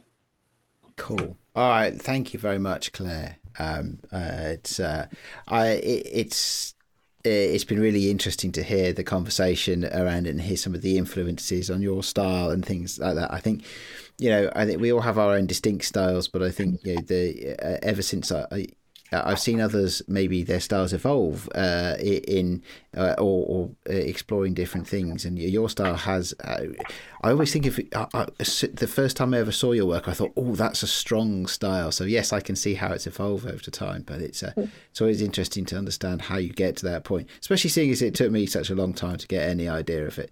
Um, Christian listeners, Christian has just put in the in the chat here in our little Exactly. Google meeting that it says that I'm not allowed to get away uh, with not, without being reviewed by Anil. That, that's not my intent. Uh, although I appreciate that this is this is longer than uh, the current average of the Sunny 16 podcast. Um, so, yeah. so, so, so, maybe if you allow, I'll take over because mm-hmm. maybe it. it's strange strange for you to introduce yourself. And, and no, because uh, I think the I've seen a number of your images uh, mm. online, and one of the um, uh, the, your zine Smithereens, which I uh, uh, I was happy uh, lucky enough to get a copy of.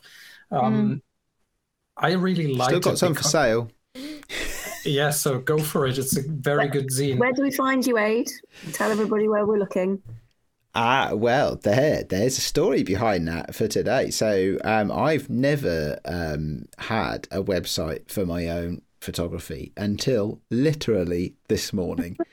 Right, it was yeah. it was developed last night, um, and uh, it went live this morning.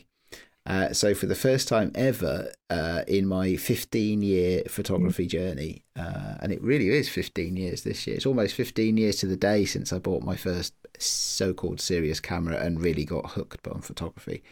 Um, yeah, I am now adrianstock.com. I got my own name on the internet and everything. And it's a really good website, actually.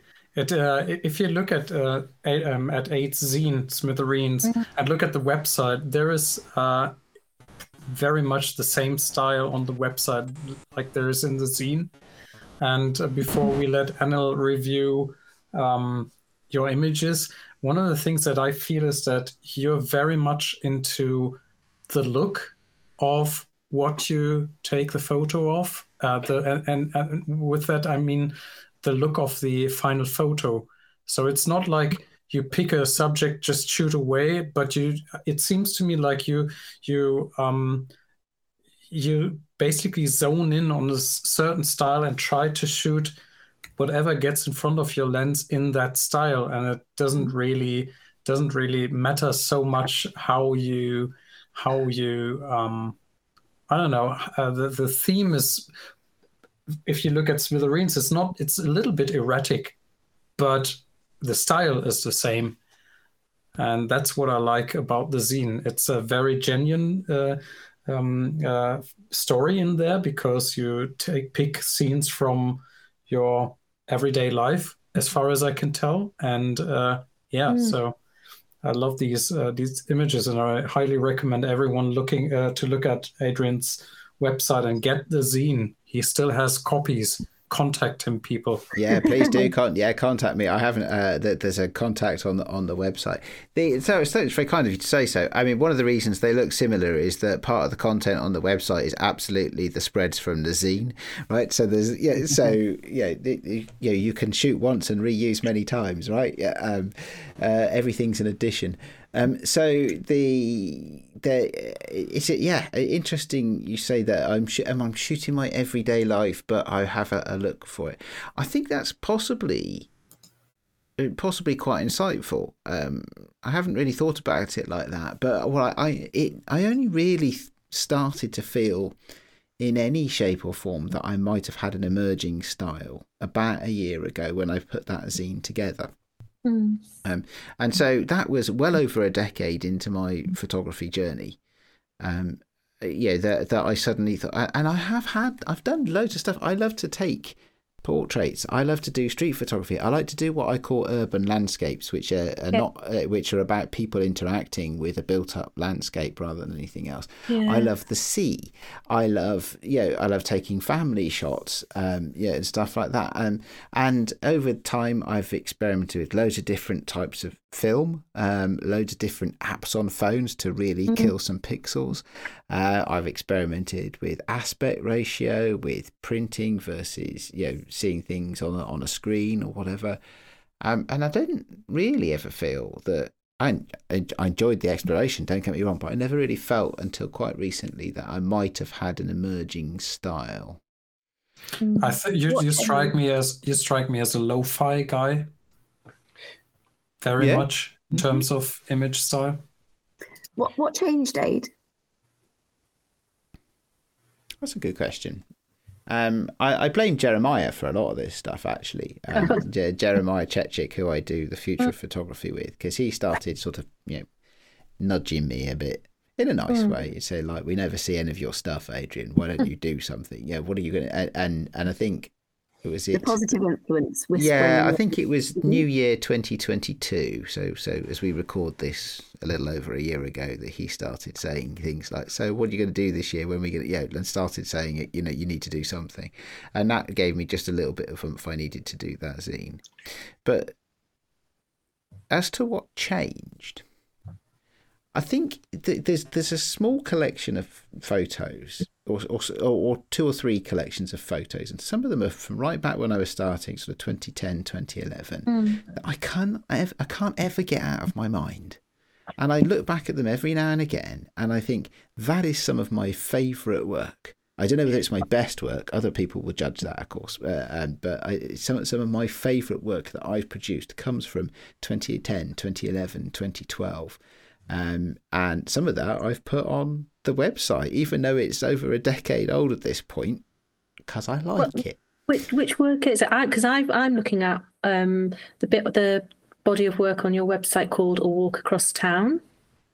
Yes, so, that was 2010, I think. Okay, might, so or it might have been 2011. I forget.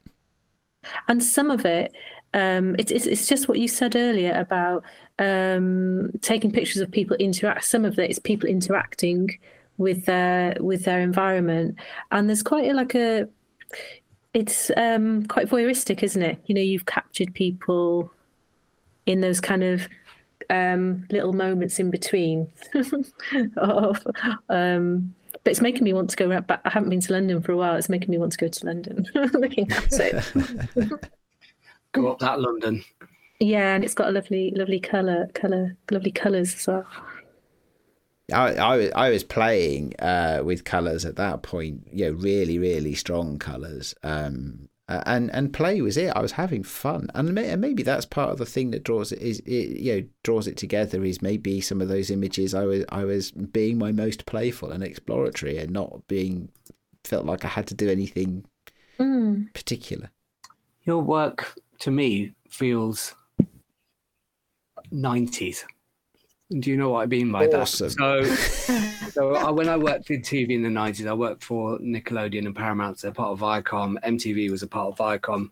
And back then, uh, the whole point of MTV was to literally just fuck with your videotapes. I mean, literally, the, the producers would have their create their video masters and they would run a magnet across and they wanted things to be all messed up and mashed up. And it was that first sort of time that TV was trying not to be neat and grunge was in the air and yeah. everyone was trying to fuck with the, the visuals. Um, and I, when I look at what's interesting, you sent me this link today for this site. And firstly, I think it's, it's just a fantastic piece of graphic design. This website is big and brash and bold and it's right in your face and it really suits your your visuals. But I think your style is this sort of it's almost as if someone's grabbed a camera for the first time and started just playing with it and to see what they can get and they're close up to things they're far away and they're blurred and if anything i, I actually think your visual style it touches on the cinematic as well it's quite close mm-hmm. to some of the things that um, clare is doing as well so my favorite piece is the smithereens yeah um, looking at that there's that mm-hmm. one shot where you've got hang on let me come to it it's the oh gosh, my website. It's the close up of the cat's eyes and oh, yeah. the drone. Stunning, yeah. and it's. I think you do a lot of juxtaposition, which I've yeah. noticed, which works really well. And I think that's a part of you that is just. I get a sense that this is someone who's just learning to explore imagery, and that is almost the point of your work, if that makes mm. sense. I don't think you know what your voice is yet, and I don't think you you have a particular voice, but you're enjoying the journey. Mm. Um, and I, I, it's it's just lovely. The the sort of hard, crunchy black and white makes me think of Daido Moriyama's work. Mm. Um, wow. yeah, but also it's very cinematic. So the the deliberately grainy. There's a shot of the back of someone. There's a dog running off into the distance. Mm. It's really blurry, but it works so well. And it's that thing of again, that's what the '90s was so good at. In that pre HD world, film was still being used, but we were starting to use video, but it wasn't great, and everything was messing about and trying Yeah. things out and crash Yeah. zooming in on things and pushing the limits in your edit suite and playing with the gamma levels and i'm getting a lot of that you know i could almost hear all this stuff i can hear crunchy video static playing behind all this uh, which is quite interesting and interestingly i I think i've seen some of your bit work in print but seeing it on the screen like this where you've got the luma of the, the tv screen pushing out the whites i really prefer it on a screen Do Mm. you? Interesting. yeah That's it's weird whereas Yeah. normal photography is you know you you- it's nice seeing it physically in print but the the the harsh black and white you've got works so well on a tv screen Yeah, Just looking I at it. I agree with Anil because I have the zine and it's really good, and it's another experience on the screen. It's absolutely true. the light pushes out the white you know there's a shot you've got the star-shaped sculpture sitting on the grass Yeah. because of the luma of the tv pushing it literally pushes light through that it looks incredible I, I, I agree with everything Anil said there as well, and I it is very nineties, Anil. I think you're you, you're right because I was just thinking, and I love the juxtaposition of your of the, a lot of the pictures, and I, I'm looking at one now from the Smithereens. I think it's you've put um is it like fight? It says fight power, but I think I'm sure it's gonna you've taken it fight power, and with the, then the, there's the girl with a mask. Has she got like a what's she It holding? looks like a gun, doesn't it? Anil? yeah. Like a- So, That so could the be- it's a the pistol. Yeah, interesting. So, so the the book is fight- is Fight the Power by Chuck D. right Uh, and and the the girl is my wife Emma, um, and we were on a, a ride at Disneyland Paris, um, and and there's there's one of these rides where you sit in a car and you have to go around and shoot stuff Ah. with light guns, and so what she's doing is she's shooting Ah. aliens, I think, or something like that. But that could be like from Vice magazine, Anil, from, from the nineties or yeah something. yeah it's got Yeah. that feel what was Yeah. it the designer david carson who wrote that book the, end, the end of print really famous graphic design book that dis, dis, defined that grungy style of print where Mm. you know you put stuff through a photocopier again and again and you messed around with stuff and it, it, it sort of killed the clean crispness of graphic design and it was Mm. you know the height of the 90s uh, before it started to get techie and um, you know more seduced by computers Yeah. sort of uh, that that crossover point where we still had those old analog skills but we were starting to use analog Mm-hmm. tape just about pre-digital That's re- Um, really interesting that what you guys are all saying. I mean, for for the the Smithereens scene, that was absolutely the intent. The creative intent was because uh, I'm of an age where that's you know, you, know, you would go to gigs and po- and and and flyers and zines would have been photocopied, right? That's how Yeah. people did things in those days yes right? And so I thought to myself, yeah, when I, when I when I decided, as I say, slightly nudged by Jeremiah, that I was going to do a zine as the thing that I would do, um, I, it was plainly obvious to me what a zine looks like. yeah you went punk and skate in the classic zine way didn't you Yeah, yeah, that's it. Yeah. Because that's that's what zine means to me, and I know that the, the zine isn't a single genre anymore. Any, you know, there, there's so many different ways to make a zine, and that's awesome. I mean, the the, the rise of of digital self publishing. Um, Yeah. uh, or digitally enabled self publishing in print, I should probably just be a bit more specific. I think is a fantastic thing in the same way that you know smartphones have democratized photography. You know because everybody now has a camera. I think you know if, if for those that are minded to, um, it's incredibly easy to create and uh, well, technically, it's incredibly easy to create and print your own zine or, or any kind of book. Um, but for me, zine meant a specific thing because that's what it was. And you know, friends who who would be doing you know posters for gigs or whatever, and and and things like that. And it's you know, and so so when I wanted to do a zine, that's what the zine was going to look like. But I don't. I felt that that was in keeping with the with the, the imagery I, I wanted to uh, to to make. So so Mm. yes, I've thrown this this website up rather quickly, but that's just the technical process, right? Actually, it's taken fifteen years, and the the uh, the the images I've chosen for it, some of them being over ten years old, but that I feel that that is that that was looking back from a point of where maybe for a year I've had some idea what my imagery looks like Mm. um, I go back and I see the seeds of that in Yeah. those images, and I've chosen because those are the images I've chosen to include on the website as well. Mm. So Mm. But that 90s, going back to that 90s aesthetic as well, as soon as he said that, Anil, I, I thought to myself, oh, yeah. And I'm just watching at the moment um, a 90s series. Did you, any of you watch it? And it was German, I think. Um, Kingdom, which was, was shot. Danish, wasn't it? Uh, or was it Danish? And it was shot yeah. on, um, sorry, it's Danish. It's shot on, um, what do you, well, a video, a video. You know, no, I think that you know what are the ones video call video. Or like a, a, a, super super VHS or whatever they're called. VHS, yeah. yeah, yeah. Sorry, I couldn't think of the word. and it has a it has a sort of aesthetic, its own aesthetic. Yeah, I think that was Lars von Trier, wasn't it? I That's right. Yeah. yeah, yeah, That's on BFI, isn't it? It's not not MUBI or something. German. Yeah, MUBI. Yeah. It's just been re-released. Yeah, but The Kingdom is is uh it was like a weird soap series based around this very very strange hospital. That's right. Yeah.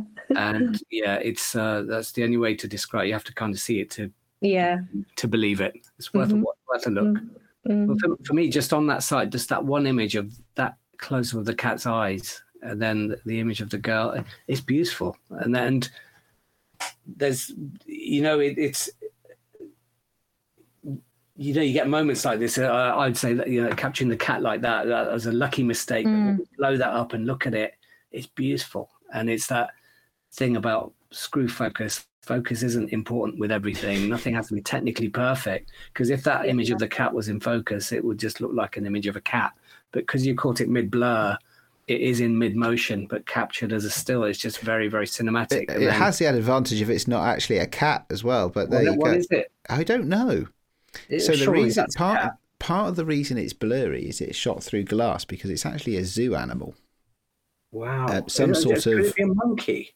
I'm not sure it's a monkey. I think it, I want to say it's some kind of marsupial or something like that. Um, the mysterious animal. But but it was sat right by the glass, so I thought, I know, I'll just take a close up of you because you look interesting, and I shoved my mm. camera right up by the glass and just press the button and and see what happens. But as with Clare's images, it, it it it sounds like it's easy to shoot like that. Mm. And trust me, I tried when I got your zine, I tried to understand how to do that. Yeah. I'm not able to replicate what you did. You, you have to. That's because you sold me the camera, camera, Christian, that I used to make it. I, I sold you the camera because I was rubbish using it. Actually, that might not be true for those ones because I think I might have made most of the images with the older version of that camera, the one that I lost, which meant that I had to go and buy a replacement from. Christian because he wasn't getting on with his. I, I, like I like the way you've. I mean, just deliberately, you know, if you look at traditional, you know, when you're trying to make a photograph, you're meant to have, you know, have a nice curve going from black to white and every every shade of grey in between. You just said fuck that, and you've just crunched the hell out of the blacks, crunched the hell out of the whites and just made a really punchy, beautiful image. And where and, would be the fun in getting it right? Uh, no, uh, but precisely, and this is, I think it's a really important lesson. It's like it really doesn't just do, just try stuff out until you find something that works that, that you mm. enjoy. If you're not enjoying it, what's the point? So, the, so it's, it's just you know you know the the people say I don't know if there's a saying as such, but you often find people that have a hobby that is different from their profession because it's the way mm. that they relax their brains and, and yeah. things like mm. that.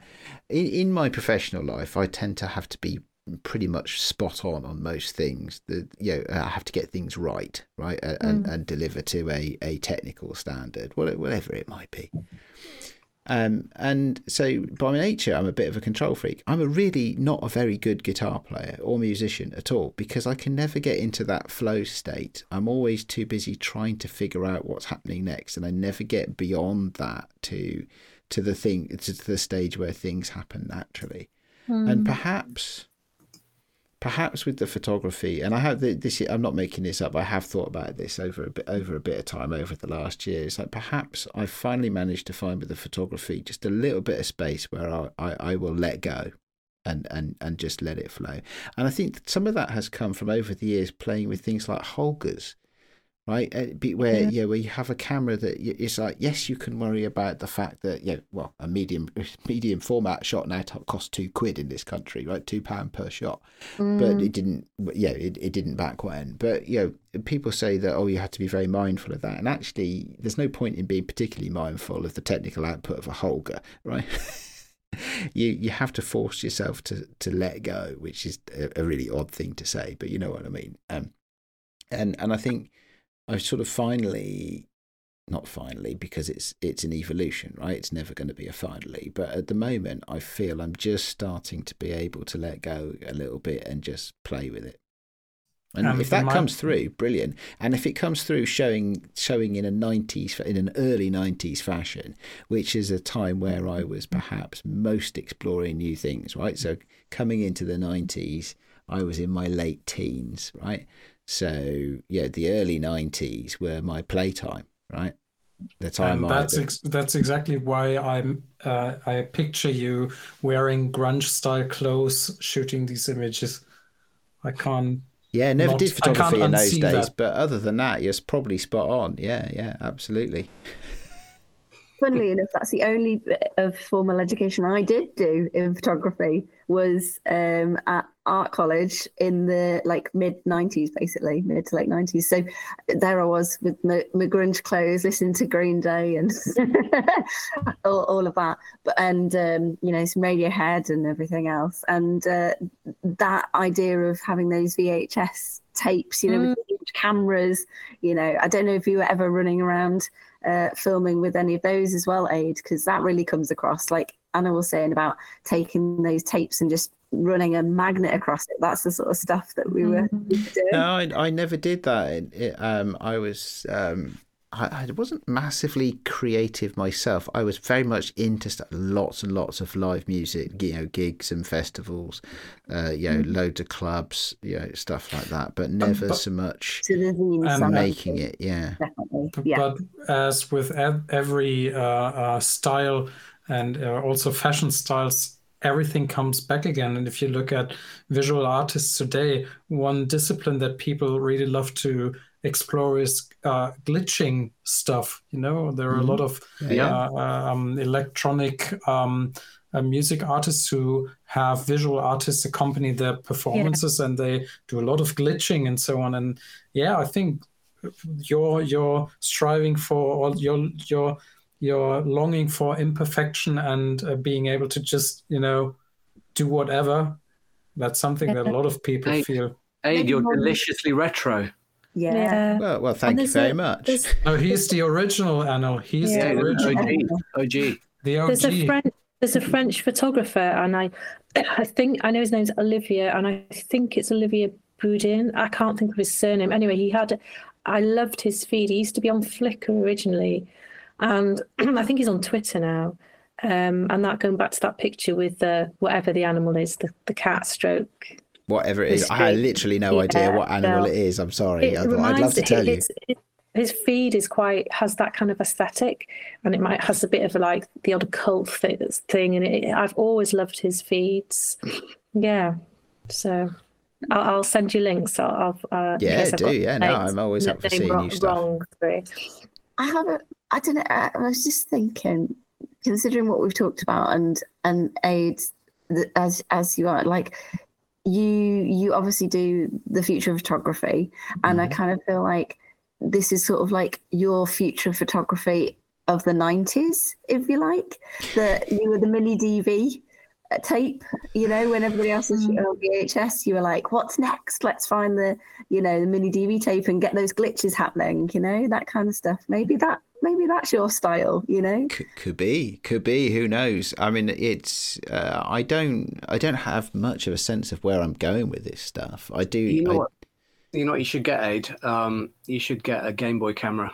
That's exactly what i wanted to say in this second. The other camera you should like get if you can if you can find one for under a thousand dollars is the one that Fisher-Price made in the 70s and 80s which recorded i think it was something like uh, recorded onto audio cassette as the Ooh. recording medium. I did. I did have a Commodore in... 64 where the games you had to load off cassette. No, this is a video camera for kids. It was recorded in black and white. It was used. I think there's a David Bowie music video from the Black Tie White Noise album. Um, it was Jump They Say or one of those songs. Anyway, it's in it's in one of the music videos. It's a it's a it's a design classic.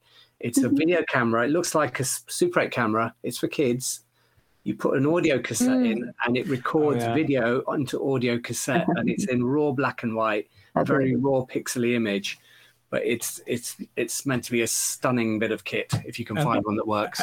And the Game Boy camera is really, really cool because Yeah. with it you can do chip tunes as well.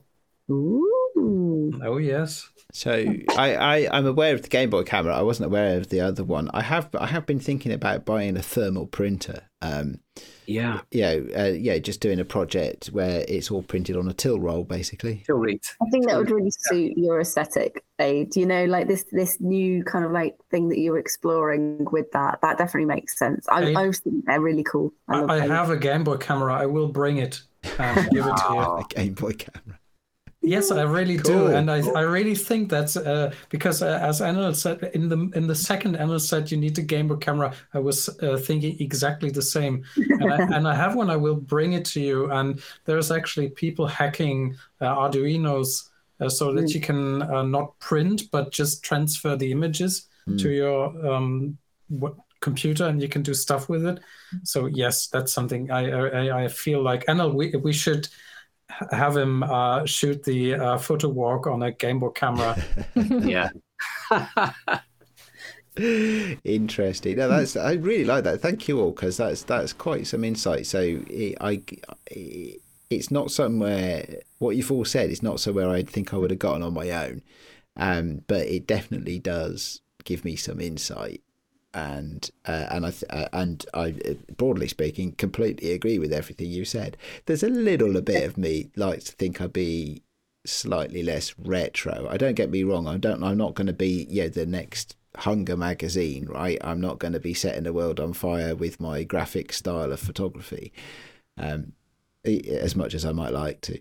Um, but the it, is yeah the fact that actually some of that inspiration could have been with me from my most formative young adult years in the early 90s that kind of makes some sense actually. Yeah. Just carry on playing. Yes don't you know it is it's don't be don't get too serious about it just enjoy playing and see what happens. I think that's where you're you know some interesting stuff comes out. It's always the way isn't it mm. Seems like a good place to end it. I think that's Cool. a. I think we good, uh, should. Uh, we're we're almost at double time for today. Um, yeah, uh, uh, my clock here on the uh, on the recording is showing us one hour forty one at the moment. So uh, yeah, we've done. Graham would be proud of us actually. Uh, Graham, if you've listened this far, right, um, then I hope we filled up a good like couple of client slots in your day because you do. Graham does like a long podcast. Um, Anil, mate, um, fantastic to see you on Sunday. As just as awesome to have you on the podcast again today as well. Thank you for joining us. Mm. pleasure Thank you so much. Um, I've really enjoyed this conversation. I think looking around on the on the screen at all the smiles, I think everybody's enjoyed this conversation, um, I, and it's uh, and it's been a really fun one for me. Uh, I've learned a lot, I think, um, and and hopefully everybody's learned something. Christian, you don't need to put your hand up, mate. It's okay. It's not. We're not in yeah, class. I just wanted to say people people who don't know Anil should Yes, have a look gonna- at at his website because 100%. there is a good reason why this man is a good Mm-hmm. choice for judging uh, the host styles, and he's got an amazing. Anil, your, your website is amazing. Your portfolio is, Oh, is great, so versatile, and and yeah, I love it. And I do- uh, Sorry, yeah, Christian. sorry, sorry. I would just wanted to point out there's a good reason why uh, uh, um, you you are on the show, and I really uh, enjoyed the conversation with you. Thank you very much. thank you I also really like the um, the fact that on your website you say that you cannot be boxed in by style, which I thought was hilarious considering we were going to be discussing. It's a real thing i'm going through at the moment. I'm really not sure what i'm doing. It's, it's weird because i know i'm technically yeah, yeah i was talking to my wife about it earlier but it's it's uh, i'm i'm trying to work out what what i'm doing because you get caught you you know you need to photography isn't my main money earner, earner but it's becoming a bigger part of my um, income. Um, and i'm trying to work out who i am and what i'm doing but the problem is i like doing so many different things equally well. Um, but then, you know, when you look at the websites of other real professionals, they they sort of double down on one particular style or one particular look. But because of my background and where I come from, which is, you know, I was a, a graphic designer, I was a director. I also love post production as well. So I'm as interested in the technical look of something as I am in the creation. I don't know. It's uh, it's something I've got to work out. But anyway, thank you. I appreciate it. But funny that you mentioned this because we got feedback on the Discord channel about style, and one of the things that almost everybody said was, "Oh, do I have a style? What is my style? And and do I want a style?" And yeah. I think that's something that we will be exploring uh, on next the next episode yeah. because we need to we need to find some sort of uh, summing up of what we learned and I don't think there is because I again I was um, uh, for me style can style can be the visual output, the end result, but style can also be the way you go about your photography. The, mm. the, the style at the beginning, you know, for the sake of argument, you know, my I could say my style is I shoot from the hip, you know, so I walk around, I just see what's there, and but the output of that could be so many different things. I mean your approach, basically your approach to be. Yeah, but then that's a start. That could be that that mm. affects your own style as well. You know, yeah. I think the two things are very interlinked. Um, mm. Yeah. I love your work, Anil, and on your website, um, if you click on, if listeners go to um, Anil's website and they click on on your portfolio, pick the picture you have for the portfolio section. It's one of my favourite pictures of yours, which is yeah. the two girls one one in the green with her arm on the the yeah, chair, that, face, and I the mean, other girl. I love that. That's part of an actual corporate shoot, and I, I, mm. this is what I'm slowly, slowly working towards: is trying to basically get paid to do exactly what I want with the camera. right, yeah, we all want to get there, but it, it is that thing about slowly trying to push your your mm. vision, and and you know get get get money for it. So hopefully, mm. I, I, that will become more of a voice and a style further down mm. the line. I think. Mm-hmm. Who knows? I anyway. love it. Yeah. Cool. Listen, amazing, and yes, thank you, Anil, for joining us. Uh, link to. Uh, both your websites because you have to one for photography and one for your professional life. But we'll link both of them in the in in the uh, in the show notes because I think it's definitely worth people exploring the breadth of what you're doing. Um, and uh, so, thank you everybody for those of you that managed to listen this far into the show. thank you for sticking with us. I hope you've enjoyed it as much mm-hmm. as we have. Um, yeah, it would be fantastic uh, to get even more feedback in our Discord. Again, show show notes have a link to the Sunny 16 Discord. Please join us and join the conversation. Um, we've already had, as Christian was just saying, some really good conversation about the uh, the first show in the mini series. Uh, and uh, I think that's good. Uh, you can also email us, uh, sunny16podcast at gmail.com, uh, which is a good old fashioned slow way of getting in touch with the podcast because it has to be filtered through Graham's phone, um, uh, which usually is, is buried in the soil of somebody's back garden, I think, and only gets a Bluetooth signal to listen to all the many podcasts that Graham listens to. Um, so uh, yes, if you'd like to email us, that's great. Um, but if you'd like to join in a, a, a massive multi-party conversation uh, with lots of energy, then please do join the Discord. Um, which is which is our way of saying that we don't like social media, but we do love old '90s style internet forums. Mm. So maybe Anil's onto something. Maybe Anil can return as well because I'd like to hear more about Anil's work and style. Absolutely. Work and I'm just looking at Anil's website now in front of me, and there's there's just an amazing picture, Anil, of a lady in a pink dress, where you can you can't see the top of her. All Do you know the one I mean? Which I love one? that. You can't see the yes. top. You can't see her eyes and the way she's yes. holding her hand, but that's a great picture to me. I love it.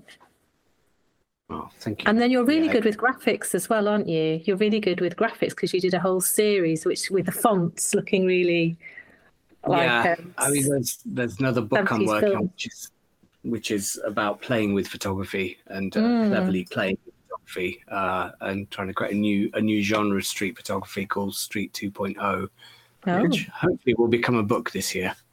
Ooh. Is that going to be 90s theme like Garbage 2.0?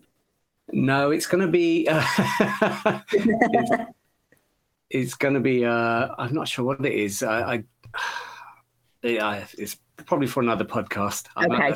well, I'll tell I'm, you ram- what. I'm rambling now. No, no, no, you're not rambling. Absolutely not rambling. But what we won't do is we won't put you on the spot to define it. What we will do is invite you to come back and talk to us when you're ready. Happy to. That'd cool. be fantastic. On, on, yeah. And on that note, as a wise man once said, there must be some kind of way out of here. Um, so we have been the Sunny 16 podcast. It has been uh, a fantastic conversation. They all all fun, but a fantastic conversation today. Um, we will be back next week. Uh, I say that every week, and last week we had a break. Sorry about that. We should probably apologise for there being a missed week. Um, but we will be back next week with the third and I think final installation, unless we get inspired to carry it along more. Uh, the third and final episode in our mini series about style. See you then, folks. Take care. Bye-bye. Bye. Bye. Bye.